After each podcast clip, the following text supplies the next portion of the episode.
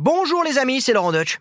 Si je vous dis que je vais vous présenter l'un des hommes les plus célèbres de l'histoire du XXe siècle, un héros romantique pour certains, un assassin sanguinaire et l'un des piliers de la dictature de Fidel Castro pour d'autres.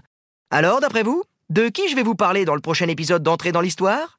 Eh bien, figurez-vous qu'il s'agit d'Ernesto Guevara, le Che. Pendant des années, Che Guevara a préparé ses troupes à la révolution, prêt à tout sacrifier pour un monde plus juste, plus égalitaire sur l'île de Cuba.